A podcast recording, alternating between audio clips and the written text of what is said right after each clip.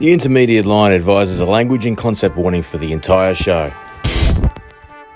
This episode of The Intermediate Line is brought to you by Nervous Water. For all your premium fly fishing requirements, please visit nervouswater.com.au. And Beast Brushes, Australian-made brushes and dubbing, professionally graded natural materials, plus a full shop for all of your fly tying needs at beastbrushes.com.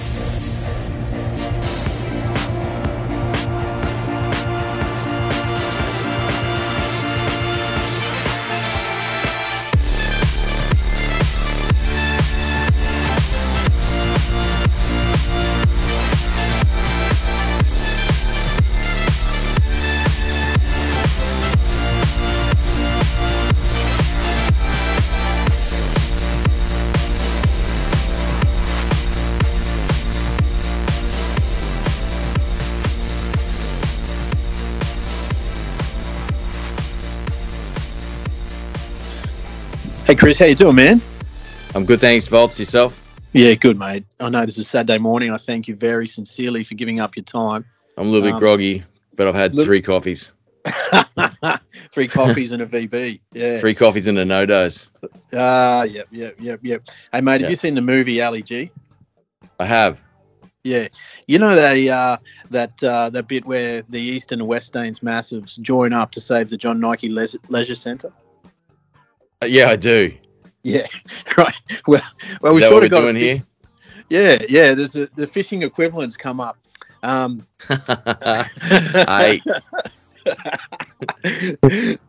dude.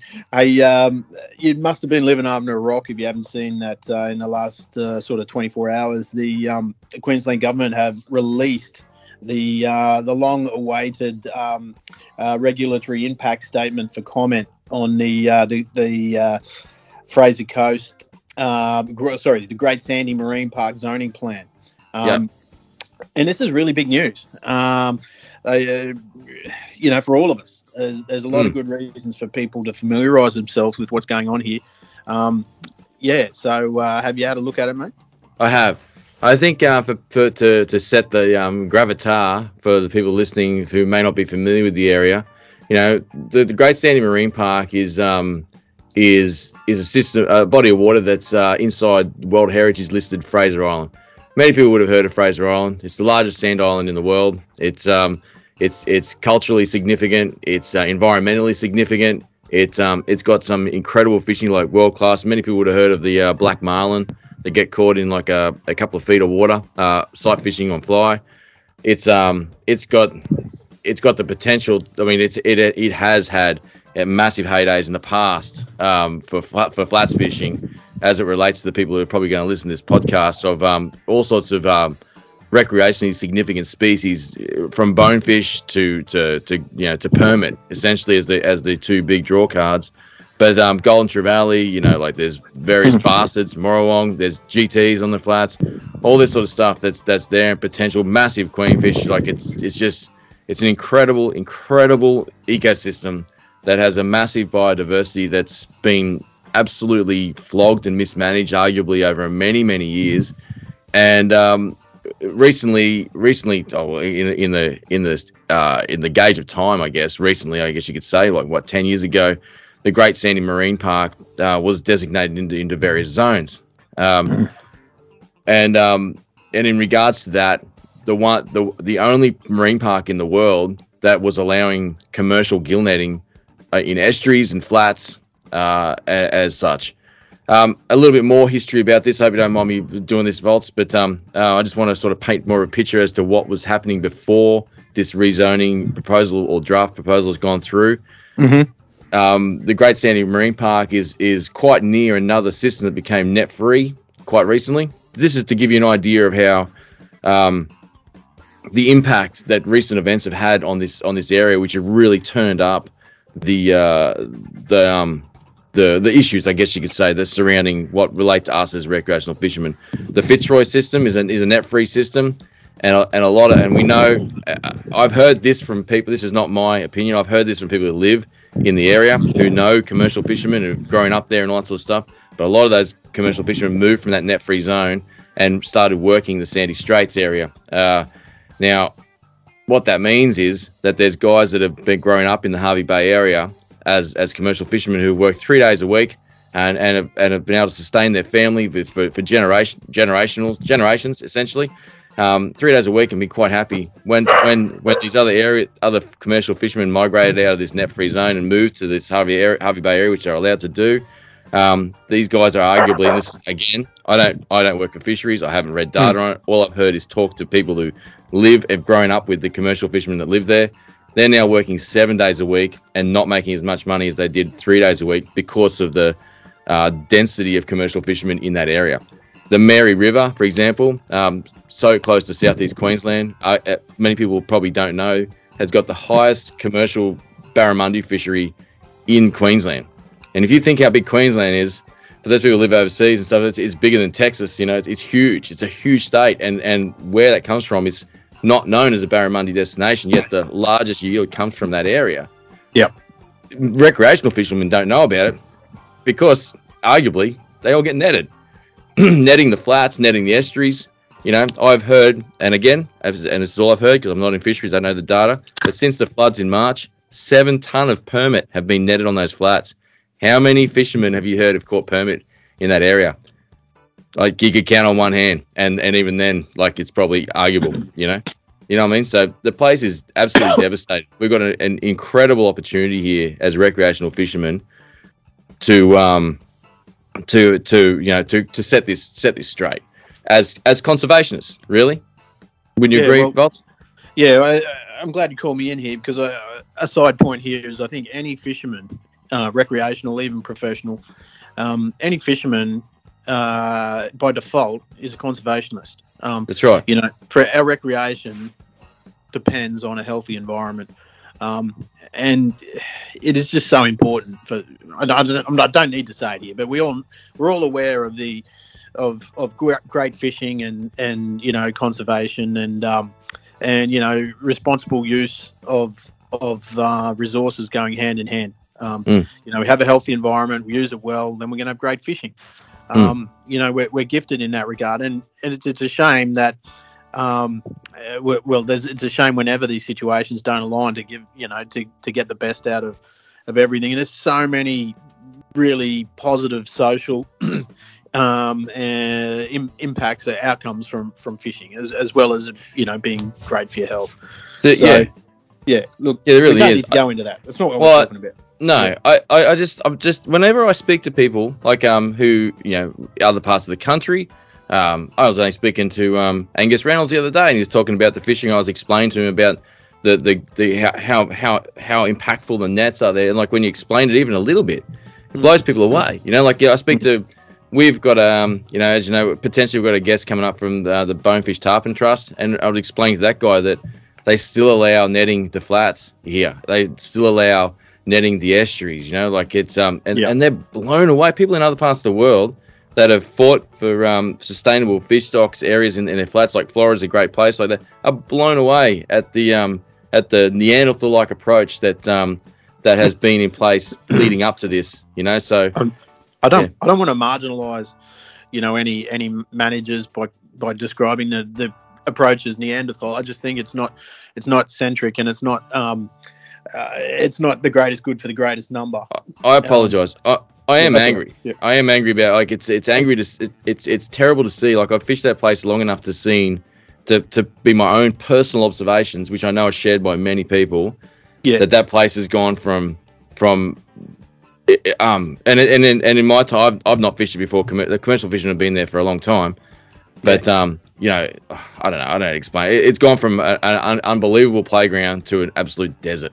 It's at an absolute breaking point. It cannot go any further, We've definitely seen a decline. It's still definitely worth a visit, but it's for certain fisheries, yeah. Yeah, but it could be so much better. And it could be so much better for the people of Hervey Bay. It could be better for the Sandy Straits as a whole. It could be better for all the associated reasons than just having it plundered for professional fishermen's sakes. And the, you know, some really interesting facts about the Great Sandy Marine Park. There's actually 22 threatened species there. Okay, that's a lot for that area. There's 23 different habitat types. As you pointed out, it's a World Heritage listed area. You know, and we've also got included in that, we've got the amazing turtle rookery at Mon Repos Beach, which is really important too. We all know that, you know, marine turtles seem to nest in certain areas that require a level of protection. They're very vulnerable at that nesting stage. Also, the babies and the hatching as well. Yeah. So yeah, there's a whole bunch of things that aren't related to fishing, but also equally important. Can I? I've been there. I've been to that turtle centre at what you're talking about there, and I don't want you to be offended when I start calling it Mon Repos. Okay. Okay. Yeah. I want to let you know we're all friends here, and sure. Yeah. And I feel like we can build each other up, and you know, don't be embarrassed. It's just that, you know, in the future when you get the opportunity to mention Mon Repos, you can talk about it with all the confidence in the world from this point on. Thank you, man. I defer to your greater knowledge of the French linguistics. You must have spent a lot of time with your tongue somewhere. Well, anyway, I was in your position. Maybe. Yeah. Well, he was actually a mime, but I didn't find myself miming at the Mon Repos Centre, but I did. I did find myself in your position, going, "Yeah, this Mon Repos looks good." And to one of the volunteers there said, "Yes, Mon Repos is fantastic." All right. I went, "Okay, then let's get the wine out." Yeah. Yes. Yes. And can you tell me about the G sounding sound at the end of Bundaberg? Is it a Bundaberg? It's Bundaberg. Bundaberg. Bundaberg. Now what's interesting about Mon Repos is that the bay that encapsulates the Great Sandy Strait area is an international breeding ground for loggerhead turtles. Those turtles will catch the slipstream all the way from South America to that area. It's a every single year, it's so significant for the breeding grounds for those areas that it's not well looked after. Even all those volunteers that talk about there, when you corner them and talk about the zoning and stuff in regards to the conservation of the turtles, and it says a lot more that's got to be done, a hell of a lot more. You know, it really does. Anyway, I don't know too much about that, or really in regards to anything more than my own personal observations in regards to that area. I couldn't get into the politics of it too much. Sure. I would really recommend for anyone who's at this point going, this sounds pretty wild, go and listen to Scott Mitchell's podcast. We've had him on. He's the chairman or CEO or whatever it is of the Fraser Coast Fishing Alliance, and he's got a lot of the boss actual facts and figures. Of tonnages, of capture, where it goes, how much of it is in local seafood, how much of it's not, because there's a lot of misreporting, which we'll probably get into later on. But let's start off with talking about what you can do to make yourself informed other than that, and what you can do about participating in this change. Yeah. So I guess first and foremost, we would need to direct people to, let me bring up the right website here and have a look. Why don't we make it easy for people? Put a link in the description. We will. I think we will. Yeah. I think it's a good idea, and I think we definitely should as well. But on the website, there's a 300-page report. Well, we just want to point out the website before we get going there. So if you just get onto Google and type in the Great Sandy Marine Park, okay, we'll put a link up to the online submission form. Like all online submission forms, like for the government, they're legit. You're going to have to register. You're going to have to give them your name and email address and all that sort of stuff. Please don't be afraid of that. I'm sure, if you think that they're reading your brainwaves already, this survey is not going to change that. I've heard it's safe if you put an alfoil hat on. Yeah, put the alfoil hat on if you like. You know, if you're a seasoned Jewfish fisherman, wear that hat for sure.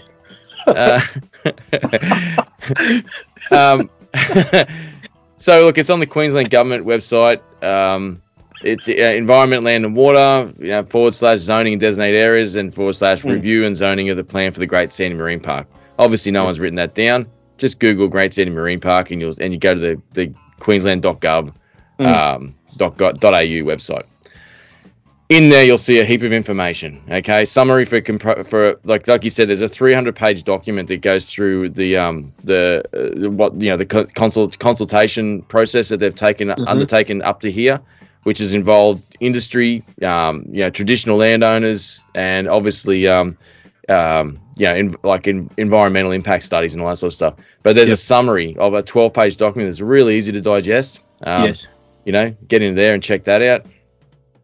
If you want to know how the different zones affect you, there's maps there that like you scroll right to the bottom of the resources, and there's an activities proposed for each zone map, and it will talk about what's allowed in each area. The areas are color-coded, very simple.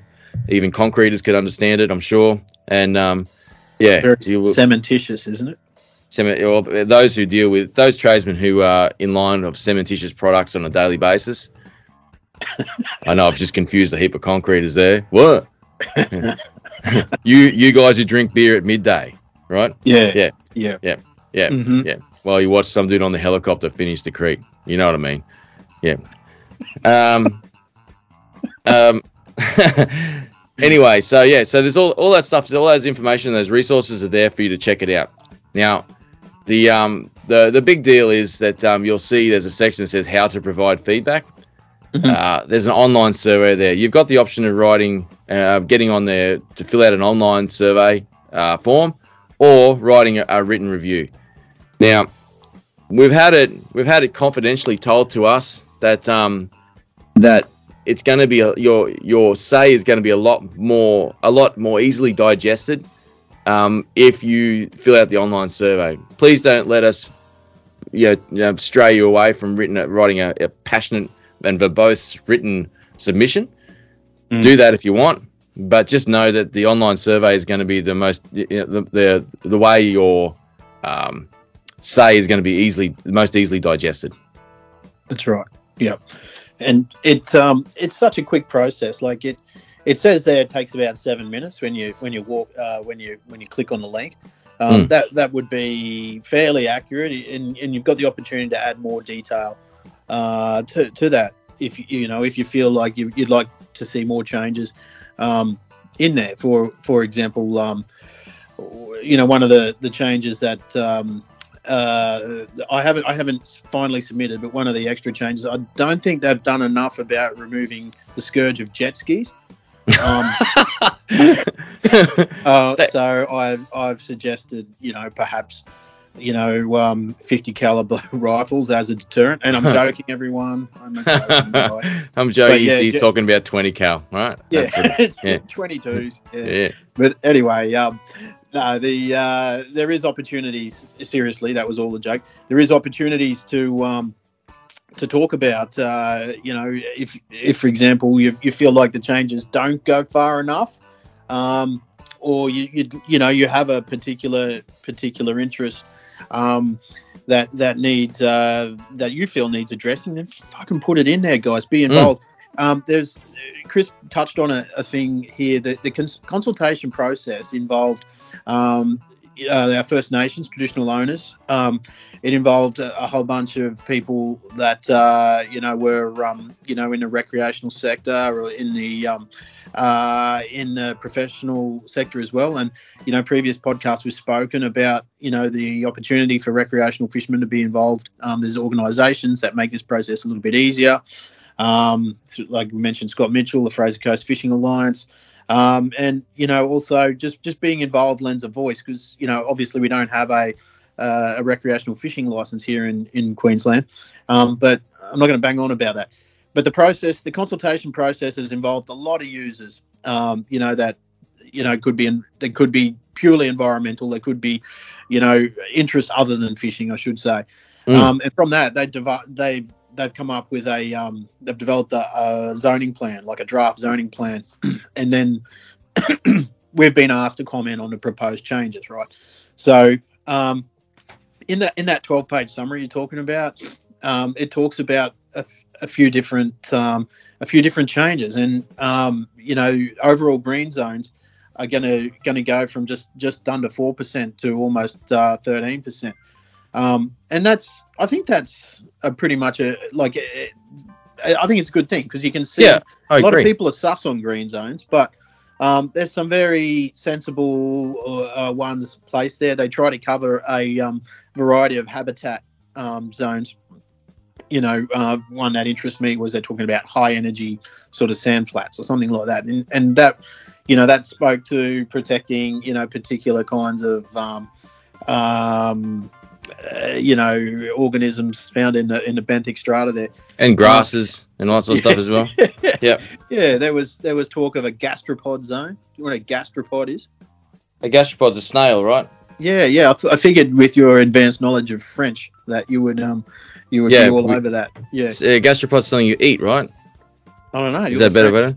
Yeah. Mon Repos, man. Yeah. Well, I like to phrase it as the benthic habitat more than strata, mate. It's you know, and that encapsulates those gastropods as much as the, you know, like things like clay pans and things like that as well, you know. Yeah. And they're going to look at also things like where people can anchor. Like there's actually some sensitive reefs that, you know, are made of soft corals and sea whips and stuff like that. And they're easily destroyed by anchors and anchor chains. Yeah. So, you know, they want to limit those. They've really put the work in here. They've actually made a provision.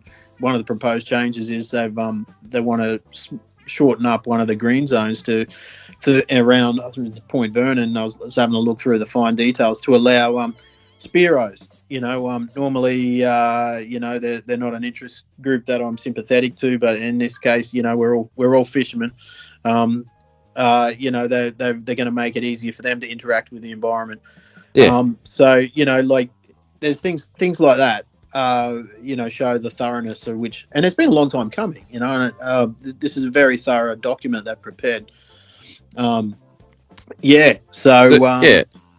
point is, like what you're saying is that, like, it's got to cover all interests, you know, like you said, spiros, jet skis, for lack of much interest, commercial sector, the recreational sector, like, obviously, like, you know, the migratory birds, you know, the tourist operators, the whale watch, all that sort of stuff. The thing is, we're all in it together. We all want to see the same thing. There seems to be just one party that doesn't, like, and you don't have to include yourself in this opinion, Volts, but God, man, I cannot see how the one party that wants to see this change not go through could give a shit about the greater interests of those varied and many interests, if you know what I mean, right? Yep. It's just not possible, mate. You know, it's just not possible at all, you know? I think to myself, when I think, I'll put this adage out there. When I think to myself about commercial fishing, and if you ask someone what is commercial fishing, you know, it's you know, it's a primary industry of food collection to you know, to feed the masses. You know, you could turn around and say, well, like, you mean like a farmer, right? Well, of course, you know, like but unlike a farmer, they just give nothing back. It's just take and damage. You know, like the seagrass flats that used, even in the short time I fished there. I remember seeing flats that were just covered in seagrass, but the nets just drag over and they're gone. I find myself going down a dark path right now. But I won't. But look, you know, I just want to keep hammering home how important this is. You know, really is for those great, not even selfish wise. Great, I can think of myself selfishly as everyone would with this because of the potential of recreational value of this. But you know, you got to keep centered that this is for everyone. This is for generations. This is for the conservation of the dugongs, the turtles, the migratory birds, the benthic habitat of those seagrass flats. You know, and as a knock-on effect of having these extra green zones and fish habitats that are protected, you know, that can't get flogged out. You know, because let's face facts, recreational fishermen make a massive dent in this stuff as well. They really do. You know, with not only overfishing but also, you know, discarded hooks and lines and waste and all that sort of stuff. Packets. Yeah, tweed bait packets, fuel running out there, all that sort of stuff. But Berkeley packets. But the thing is with Berkeley. Like with green green zones is just like any fish habitat, whether it's protected or not. Once the population gets to a point where it's unsustainable, they move out. Like, you know, it's like having a nursery available there, you know. But you know, like then we all agree not to touch it. I mean, I can't see how it's a bad thing. I really can't. I mean, sure, there's going to be some people with their favorite fishing spots that are going to get, you know, knocked out. But I can tell you, you'll be comfortable be able to find another one, because that old area that you've let go many years ago because there was no fish left there will soon be repopulated. Even seeing areas like the HMAS Brisbane off the Sunshine Coast, which was a big naval ship that got sunk off there as a dive feature, has seen some species come into the local estuaries that just haven't been seen for many years, you know.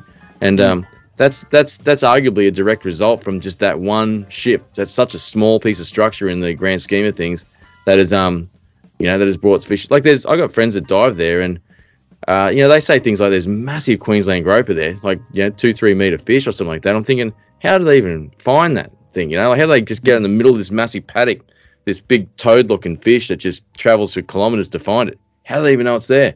You know, it's wild. You know, I think there's so much more we can learn about fin species yet, but the one thing we do know is that if we leave them alone commercially or recreationally, or even any sort of impact through there at all, it's a no-brainer. You don't even have to know much about them at all to know it's they'll flourish. I think green zones are a good thing. Well, within reason, you know. They don't want to close off fisheries altogether, of course. Well, they need to be balanced. That's the thing. This is your opportunity to have some input into it. Something Chris talked about that I'd like to expand upon is it's not just for you now. This is a generational thing too. You know, I've got sons. Hopefully they'll get into fishing. Chris has got a daughter. I mean, hopefully she gets into fishing, and if she doesn't, hopefully her boyfriends get into fishing. You know, and don't assume her. Yeah, anyway, no, I'm going there. Yeah, sorry. Hopefully her partners. It's not just a male sport. So, hopefully that life isn't that crazy that we have to talk like that by the time she's old enough to. You know, so I did make some terrible assumptions there. Look, fishing's totally inclusive. Hopefully, everyone can enjoy it. Now, it is. The thing with, you know, Hervey Bay, it might sound like, you know, well, you guys are banging on about something. Yeah, it's 3 hours from Brisbane. Is this a Brisbane or a Hervey Bay? Is this a local problem? Well, in this, if you want to be small-minded about it, yes, it is. But this is a global opportunity for people around Australia, other fisheries to look at, you know, how to, you know, well, basically the value of people power. This has been a long time coming. This is our opportunity to make sure it goes through in a manner that you know suits us. It's an opportunity to observe how to be involved in a political process. It's an opportunity to be involved, to be heard, and by all means, if at this comment, you know, the stage where the sea can comment on it, if the voices in favour are outweighed by, you know, other interests, then yeah, we'll lose this opportunity for good. So it's not home and host. You know, yeah, that's exactly right. It's not. It's going to be like arguably our only opportunity, potentially our only opportunity ever to correct the Great Sandy Straits, Great Sandy Marine Park, and. Yeah, if you might live in North Queensland and go, well, that's going to take tourism away from us. It at the very least, it may at a small. There'd be a very small way to think about it, but you think about it as building, you know, building the industry, so to speak, because, you know, very few fishermen I know are only going to go to one location, right? So, you know, it's If you're involved in fishing, you'll understand, you know, the importance of this beyond just Hervey Bay and the Great Sandy Straits area. Yeah. I'm going to keep saying Hervey Bay. It's a much larger area than, you know, it goes from, you know, Tin Can all the way up to, you know, Bundaberg. It's a long way. It's a big bit of water. So here's the thing to build on what you said there, Volts, is that like if like you said, if people think this is a local issue, no matter, we know this podcast goes around the world. And it definitely goes to a greater part of Australia and New Zealand. If you think that this is a local issue, you're respectfully, sadly mistaken. Okay, what this means is this is potentially a foundation. You know, like it's becoming. There are a few net-free zones. I mean, Victoria, for example, manages their fisheries quite well. I talked about the Fitzroy region as well earlier today. I saw a guide get his clients. 3 1.2 meter plus barra. They went 120, 122 or 3, 125 yesterday. Yeah, I saw that too. And my point is that, like, you know, if you were to sort of research the impact that this has had, like these, you know, like, to go back just a little bit further, the Great Sandy Marine Park is not, this is not a petition to get the nets out. This is a petition of conservation, which involves, after an impact study, that they've realised that the nets are being detrimental to, you know, recreationally significant species, as well as the greater ecosystem there. That's what this is about. But as a consequence, they've realised that, you know, like I said earlier, that the nets will be removed from these conservation zones, which are the yellow zones that you see, which will give the opportunity for that environment to flow. As you've pointed out earlier, Volts, as fishermen, we are passive conservationists, or not even passive, but we're quite active conservationists, because we all want to see it prosper. You know, it's not possible to have a poor ecosystem and good fishing. You know, it's just not, the two don't go hand in hand. Well, now, the Fitzroy... You can't play basketball without a court. You can't play, you know, AFL without an oval, and you can't play fucking rugby league without a footy field, mate, you know, and some posts. So that's true. Yeah. So the net free zones, like I sound like the Fitzroy, you want to look at the impact that's had on the fish stocks. It's wild. The tourism, that's crazy as well. Other well-known areas, I mean, you look at the Hinchinbrook Channel. People travel from all over the world to go to the Hinchinbrook Channel, which has been net free through the channel there for many years as well. And they fought that in a big way as well. And look at the fishery they've got there. I mean, there's multiple guides operating out there with fly fishing and conventional, many tourist operation stuff. The benefits are there to be seen. Now, if you, like I was going back to what I was saying in regards to, if you think this is a local issue, like, again, you're mistaken. I was having a conversation with a friend the other day. I was telling him about this, or yesterday, because this only came out yesterday. And I said, this isn't that great. And he goes, you know what? I wish they do that in my area. I'm like, well, here's a great chance for you to get involved, because this is a foundation. This is almost could be a case study for arguing the success of this in your area. You know, if to get behind this is to get behind recreational fishing, not so much the area.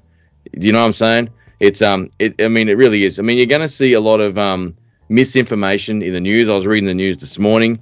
I saw one report from the Courier-Mail. People know that place, love it or like it, saying things like, and this is such a contradictory in my point, to say that 99% of the commercial fishing is going to be destroyed. Like, how is it sustaining 99% of the of commercial fishing? They're talking like in Queensland, you know, like how's it? How, like, this small area, like, it gives you an idea of how flogged it's getting. I also saw one I should read out to you, Volty, in regards to the there's a cafe in a certain place that feeds dolphins, you know? Like, I mean, the misinformation you get, like, they're claiming that if you take the nets out, they can't feed the dolphins. But if you read the breakdown of the proposal, it's still allowing bait netting to operate in the area, you know? Like, I mean... There's some contradictory there. Like, you could bet your bottom dollar that the people that are looking to lose from this, that being the commercial sector, are organised and have got access to media. Okay, so follow the beef. You know, follow the beef. Look at the areas that have had it.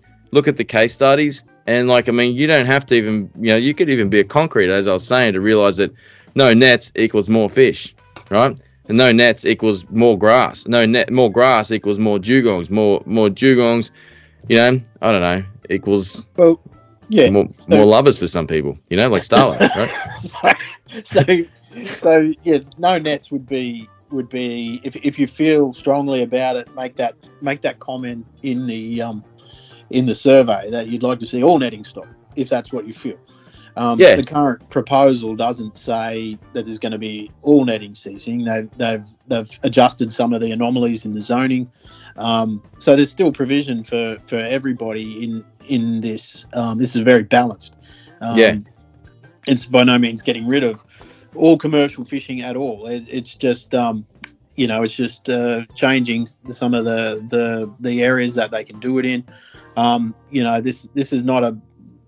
This is a almost like a, you know, I won't say minimum because it's not, but it's a very balanced thing. You know, traditional owners, recreational, and pro fishermen, environmentalists are all catered for with this in its current form.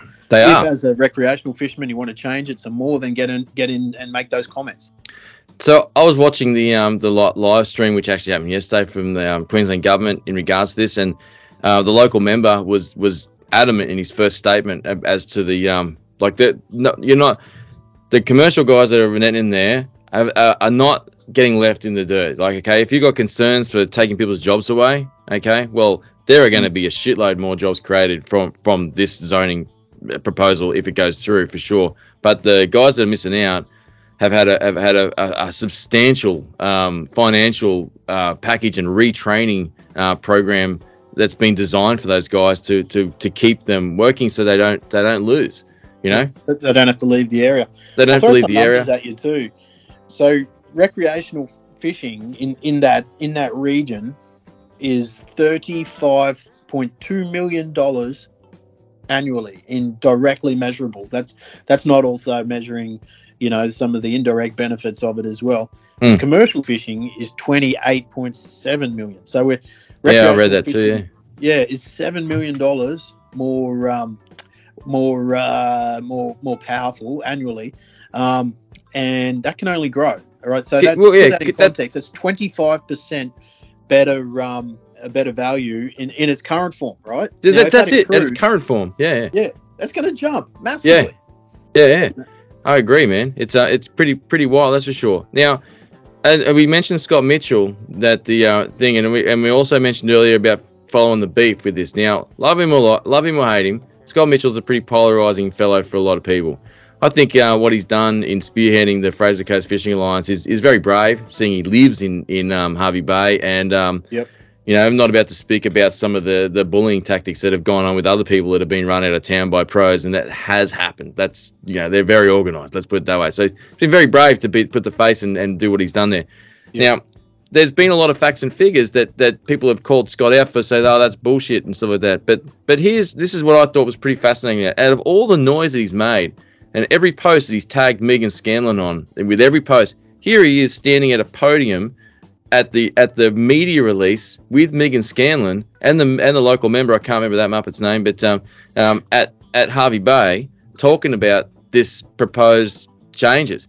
There's no way, if Scott was spilled any misinformation, that Megan Scanlon or this local member would miss this kissing babies opportunity to stand next to Scott Mitchell. So, gives you some thought when you think about the, again, follow the beef thing, when you've got all these I'm not going to slander them, pros that are calling Scott out for misinformation. They wouldn't be the case. You know, I mean, Scott always says these facts and figures that I'm quoting, you can go and research yourself.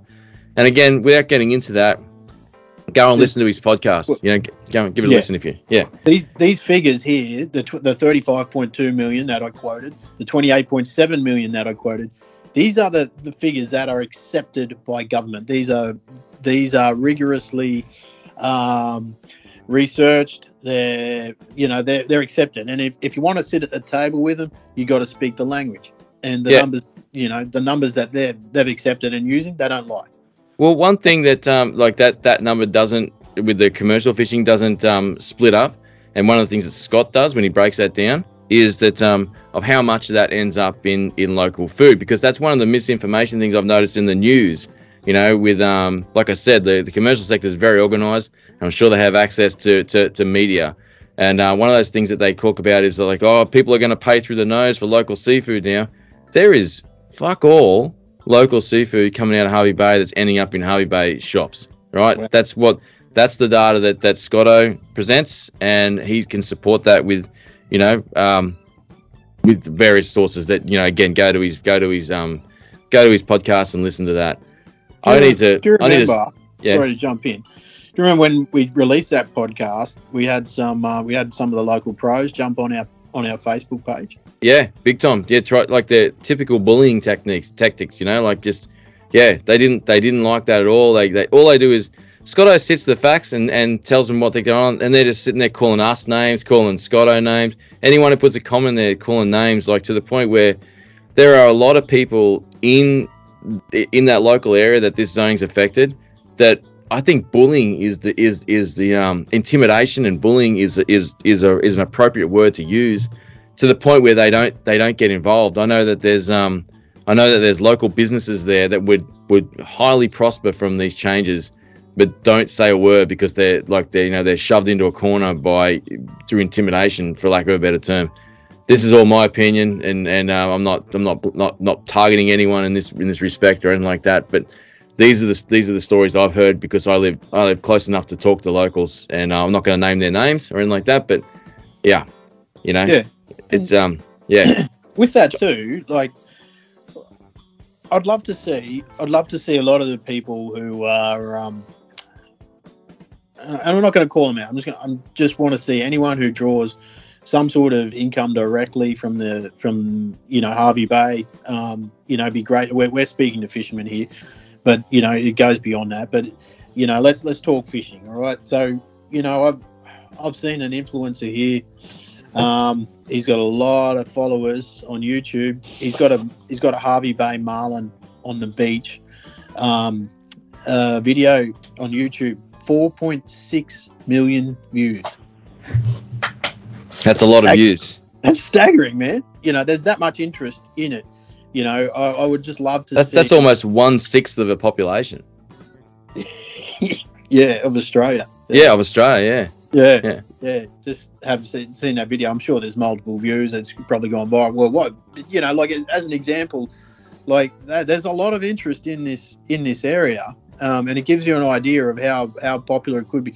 Anyway, people like that, people with any reach. If you've got a YouTube channel, any type of fishing in Australia, YouTube, you're a tackle company. You might even be in Australia, but you draw income from Australian tackle shops.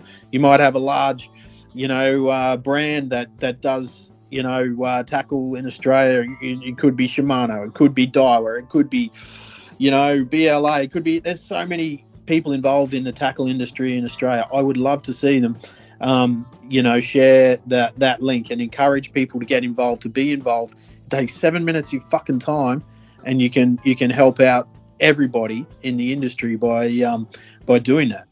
I'm going to go one step further, Volts. I hope you don't mind, but here's what I think. If you're deriving any sort of income from if there's companies out there or YouTubers or anyone who's deriving any income from recreational fishing that hasn't got behind any of the net free zones before in the past or doesn't get behind this, you got to understand that these guys are shitting on you as a recreational fisherman. If you're out there one day and you're like, God, there's just no fish here, man, it's changes like this that will lift stocks. They've done it in other parts of the world. Australia's so far behind. You need to show your protest at the cash register. Don't support these people. Don't support these companies. Don't support these businesses. Look, mate, this is a call to arms, I guess you could say, for those industry members. There's a lot of people in there that haven't seen eye to eye in the past or anything like that. But the fact of the matter is, the one thing that unites everyone in the industry is that we rely on the recreational fishing industry to make a living, to provide you guys with great innovative products that keep coming over and keep turning over instead of just being left behind with the rubbish. And there's plenty of them. There's some great businesses in Australia and even the world, but to not get behind the conservation effort from this. I mean, look at how the Pebble Mine was handled in Alaska there, how many companies, Able were making reels for it and stuff like that, all these companies were getting so far behind it, and it made real change, I believe. Am I correct in that, Volt? Do you know anything about that ? Well, yeah, I do know of the incident, the whole principle, but as an example of how successful it is, here we are on completely the opposite side of the world to Alaska. We have knowledge of the Pebble Mine, raising awareness is so important. Really, well, yeah, but I mean, expecting, yeah, you're right, but as consumers, you need to ask. If you're going into, I'll just call these guys out. I'm not going to call them out in an aggressive way. I'm just saying, you got a hub of recreational fishing in Hervey Bay, like Hervey Bay Tackle World, say, for example. I can understand that prior to this, companies like that, or Choza, might be, or Tree, or any of those guys up there. I'm naming these names, but I'm not. Please don't take this as an aggressive way. But I mean, like, you know, come on, guys. Like, I mean, I can understand why you wouldn't have got behind it in the past because of the intimidation and stuff. But here you've got the government behind you, like real change staring at you in the face, and you know what this is going to do. You know, bigger companies like, you know, conventional companies like, you know, Shimano or Berkeley and stuff like that. Like, how could you not? How could you take money off people and not get behind this? You know, it's wrong. It's really right. It's ethically wrong. You know, it really, really is. You know, like you people need to get behind the companies that are supporting this, you know, and push them forward and like show them that you're interested in them creating awareness of conservation in this area, which, as we mentioned earlier, is a knock-on effect for your area. You know, there are companies in Australia that don't even, that make money from Australians that don't even keep their money in Australia, you know? Like, and those guys should be doing this. I mean, this is an opportunity for them to give back. If they're not going to pay taxes or anything like that in Australia, contribute to, you know, community facilities like boat ramps or whatever, or even funding something like this. At least make awareness, you know? Like it's, God, it gets me pretty charged up. I mean, what a great opportunity. And like I would imagine, I can't imagine everyone getting on from this podcast, you know, getting on it from this podcast. But hopefully one or two people do. You know, I think that the awareness that it creates is minimal, but it needs to be perpetuated by industry. You know, it really does. When we spoke to Scott Mitchell, he said that you know, it was such a polarizing issue for these companies. They didn't want to get involved. They didn't essentially have the balls to get involved. You know, I just think it's almost sneaky to not have those balls to get involved yet. Take recreational fishermen's money. Sure. You know, some big companies, a lot of money getting thrown around, all based on recreational fishing. And look at the interest, like you just said there with that YouTuber's video. You know, 4.6 million. It's not like people aren't showing interest in that place. You know, like there's been TV shows there. You don't have to go to YouTube and Google, you know, search Great Sandy Marine Park to see YouTubers galore making videos about that place. You know. There's many charter operators out there. There's, you know, like I said, there's tackle shops. There's several along that whole marine park area, you know, that are all making money off it. You know, it's time to give back. Yeah, there's so many short and long-term advantages to being involved at this point, particularly now more than ever. So important. Yep. Yeah. Totally agree, mate. Do you want to have a? Do you want to have a quick? People don't even have to. Sorry, Chris. People don't even have to agree with us on 100%, but I just want, if I would love for people to be to make positive change. I really would. I really also want people to fucking think about it. Just have a think about where you see recreational fishing, the importance of this, and you know the change you can make. You know, at the very least, have a think about it. Please be involved in the process. That would be great. Yeah, I totally agree. Look, do you want to go through, like I completed the survey yesterday and I've got a transcript emailed to me and I can go through the survey so people know what's involved before they get involved in it. It's, like you said, 7 minutes. Do you want to? Yeah, let's do it quickly, all right? Okay, yeah, just very quickly, okay? Okay, so the usual questions, do you reside in Australia, your postcode, your age, all that sort of stuff. They ask you your primary interest. I wrote down I'm a recreational fisher. And then what other uses, interests do you have? You go through and you say, you got the option there to several options, but I said I'm interested in marine conservation as well. I asked you want to keep informed. Do you agree? You got the options to say that, you know, like, do you agree with the draft? Like this survey is all about your taking the, let me reword this. This survey is all about assuming that you read the proposal, okay, and you've got options to not answer the questions if you don't understand it. So I took a pretty good crack at trying to understand it, so I felt confident answering most of the questions. But first of all, habitat protection zones, green zones, it's asking, you know, do you agree with them? I wrote yes. What to what extent do I agree? I just wrote I agree. I got the option to write strongly agree. You know, I agree with them. I just wouldn't want to encourage more. A lot more closures anyway. Drafting an integrated balance to conservation and marine parks. Do you agree with the yellow and dark blue zones, which is dark blue zones are the fish habitats and stuff like that. Yeah, I do. And it asks you, like, do you agree with, like, the subject of taking the nets out and all that sort of stuff? Yeah, I do. So I'll just get through to that section without boring everyone. Designated Great Sandy and commercial fishing. The existing designated Great Sandy area primarily allows commercial net fishing to occur in the Conservation Park Yellow Zone. In Baffle Creek, Elliott River, Burrum Head System, Great Sandy Strait, and Tin Can Inlet. For those people who aren't familiar with the area, did you just hear that? The Great Sandy area primarily allows commercial net fishing to occur in the Conservation Park. Can you believe that? I mean, apparently it's the only place in the world, you know? Asked me if I'd like to answer those questions. They didn't have an option for shit, yeah, so I just wrote yes.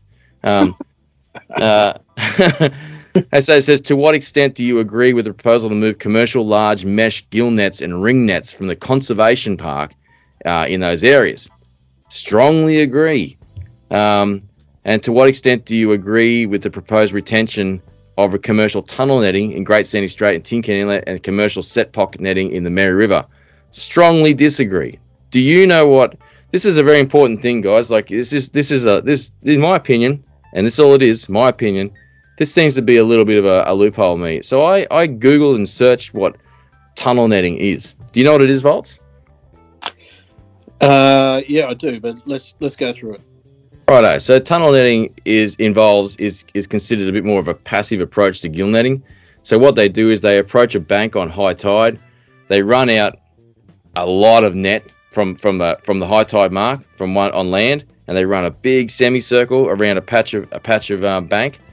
This doesn't have to be adjacent to mainland or an island. This could be a flat in the middle anywhere, but anywhere there's a tidal zone that completely drains out. So what they do is they use the tide to herd the fish in the net. So they run out this big semicircle, and in the back of the semicircle is a tunnel, right? Well, what they call the tunnel. And essentially, as the tide recedes, these fish all run into the net. Now, the reason I strongly disagreed for they asked me to tell me why is because I just said it's a passive form of gill netting. All nets are non-discriminatory. And the deployment and collection of these nets will still damage the benthic strata. God, I flexed there. Yeah. Right. I also went on to say, sorry, what's that? What a knowledge flex, a jargon flex. Yeah, I learned that when I was in Mon Repos. Cool. Yeah. Anyway. Of course you did. Yeah. Well, I feel by using the word benthic strata, I'm applying a lot more dentition to my statement. Ah, of course. Yep. Yeah.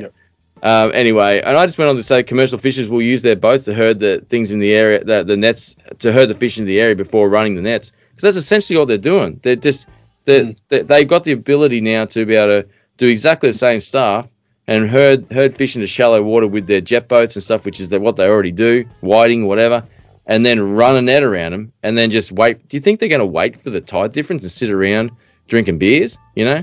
They'll use their boats to run it into the back of that tunnel and just scoop it up and drag the net up on the beach. Guarantee you. You know? I mean, I can't guarantee you. You're making a few assumptions that jet boats, jet skis. No. They do run. I mean, well, you don't have to go too far, and I'm sure you know who I'm talking about, who's taking video footage of pros in go slow zones, blatantly ignoring these go slow turtle sanctuaries and dugong sanctuaries, running jet boats over seagrass and running nets around huge schools of Golden Trevally. Now, that's not my opinion. That's fact. And there's many people who've documented it. It's being filmed. It's disgusting. And these guys have shown a behavior of not giving a shit. And, that's my technical term. So I can't imagine why they wouldn't... What is that in French? Not giving a shit. Non pomme de terre. That translates roughly as no potato, I think, you know? Oh, right. I thought it was, no turd. But no, pomme de terre is potato, I believe. I could be wrong. I had a potato while I was in Mon Repos. Yeah. They offered them to when you're watching the turtles. It's quite invigorating eating a raw potato while you're watching turtle nesting.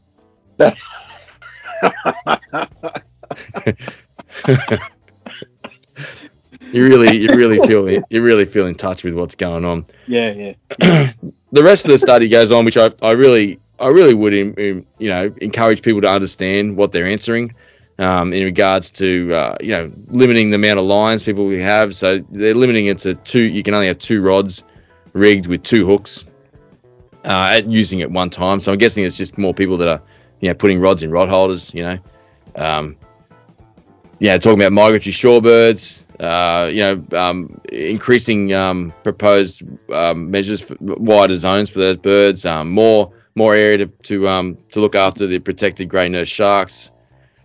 Yeah, there's a heap, more marine turtles. But as a fishing podcast, I think it's probably probably more pertinent to stick to the things that relate to us. But like I said, please read the whole thing. As conservationists, it's important to understand everything that's going on there, and if you've got any ability to have your say on something, that but might not read right, if your interest is in conservation, you've got the opportunity now, and you probably won't have it again, to have your input.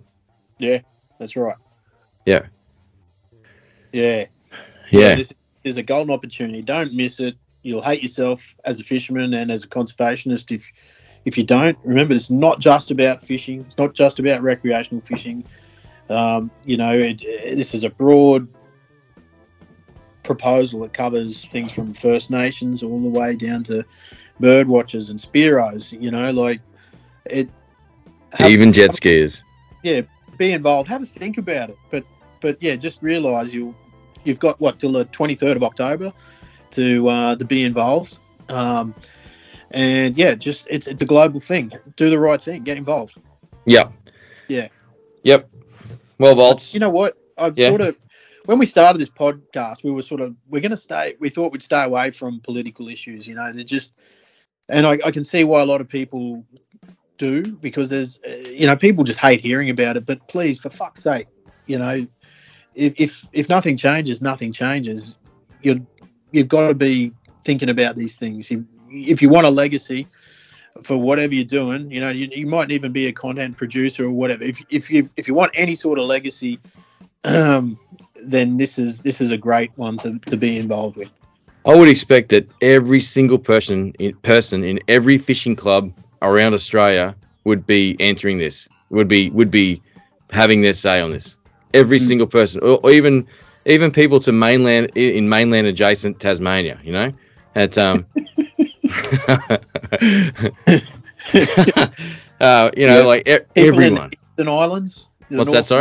The northeast and southeast island over there in some people call it New Zealand, but New Zealand. Yeah, they got the people who listen to us in the parts of the United States that have been impacted positively by change. If you've seen it happen, get involved, please. Help us. Help is what I'm asking for. Yeah, what we're all asking for. If you live in a part of Europe and you listen to this and your area's been so decimated by commercial fishing, think of yourself as a global citizen. This change needs to be implemented somewhere in the world. And unfortunately, sadly, it may not happen in your lifetime, but these changes will be noticed for people your kids and your kids' kids. It has to. It can't keep going like this. It's not sustainable. As much as they claim it is, it's just not. Mm. Yeah. Yeah, look. I've guilted the shit out of people now. I was worried about going down this path. I'd be interested to see what comes out of it. But at least I'll be able to sleep tonight knowing that I've done, exercised whatever I could to make things better for everyone. Rightly or wrong. So. Personally, this, like you said, this podcast has grown into something that's more than we could comprehend at the start. We've had a lot of impact on people with letting them know some insights into our fly fishing. It's helped them go through their path, whether it's fly tying, fly fishing, their approach to fly fishing or whatever. To some degree, we've developed some sort of influence in people, and we like to think that we're always offering that positive influence. None more positive than Follow the Beef, by the way. Anyway, but in this circumstance, I feel as though it'd be amiss for us to not bring this up in conversation and be part of the awareness of this. I think it's important. I think we play an important role. I don't think it's self-righteous in any way. I think we're in an opportunity. There are two other fly fishing podcasts in Australia that I know of, and God damn it, mate, if those guys don't bring this up and mention it, it'd be incredibly disappointing, you know. Even the other fishing podcasts, you know, like I know there's other fishing podcasts that have interviewed people from that area. One of the podcasts has got someone who lives in that area, you know, and if they avoid this subject, you know, like I just think it'd be a real miss, you know, of responsibility of the position they put themselves in. You know, we put ourselves in this position, and I think it's important that we make this level of awareness as best we can, and to help people make an educated decision as to whether to be involved or not, even if that means guilting you out. Anyway, look, yeah, I can understand where you're coming from. I don't want to guilt people out. No, I'm not trying to. I'm just saying, know, like it's your obligation. Come on, you know. Just yeah, if you're pulling any sort of income or interest, I'm not pulling. I do this totally out of fun. But you know, like if not, mate, if you are one of those people and you're not involved, you need to have very good reason, or you need to take a mirror to bed and wake up to yourself, because it's fucked, isn't it? You know? It really is. Yeah. Well, look, Volts, we're always intending to keep this as a short podcast, and it's an hour now. And if we end this as a short one, it'll still be an hour. Will still be a short one for us. This could be our shortest podcast ever. Yeah. Well, look, it's officially gone beyond, you know, the short one. In my opinion, that's it. It's gonna have to do you mongrels for a fortnight. Yeah. Yeah. Look, no doubt you'll hear more about it from us. But yeah. Look, for now, I think we've given you more than enough motivation to get involved. Please get involved. Yeah. And if you ride a jet ski, did you see that video I put up? I was actually up in Hervey Bay the other day, and then I said 5.5 hours away. But anyway, well, look, let's it was a round. That's a round trip, mate. That's 5.5 hour drive. I said. Yeah. You're right. Power of observation, hey. Yeah, but the observant angler, mate. Yeah. The observant angler is a successful angler. That's correct. Yeah. All right. Let's rack it up. Righto, sport. Thanks, Volts. I'll catch you up at Mon Repos. Neighbours, nobody loves you like we do. Neighbours, your government has triumphed in finally making you a public fit for the 21st century. Never before has a governing body shown so much concern for the economic well-being of its subjects. Today we have insulated you from countless factions who threaten your financial viability, such as the poor, the idealistic foreigners still clinging to their childish notions of social welfare. Why, you're even kept uninformed of useless propagandist journalism that reports alleged violations of human rights. We all know they wouldn't have been punished if they hadn't been doing something wrong. And who better to dispense such blatantly evident factoids but a self-appointed authority like myself? Acid rain is a thing of the past. Too many possible causes. Too little significance for our modern thinking public. Besides, industrial manufacturing is at an all-time low anyways. Who needs those narrow-minded laborers? Too many mouths to feed. And too much burden on the payroll. Who needs them here in the land of the free time? Some other ass-backward country will give us what we need by exploiting its uneducated children anyway. The internet has expanded our ability to pacify average Americans better than ever by offering fantastical adventures to every corner of the imagination. Your home office is the window to your world and the heart of your social life. Such reclusive behavior helps clear the roads and public works from overburden, like the lower middle class and others who depend shamelessly on their government. Today you are freer than ever to do what you want, provided you can pay for it.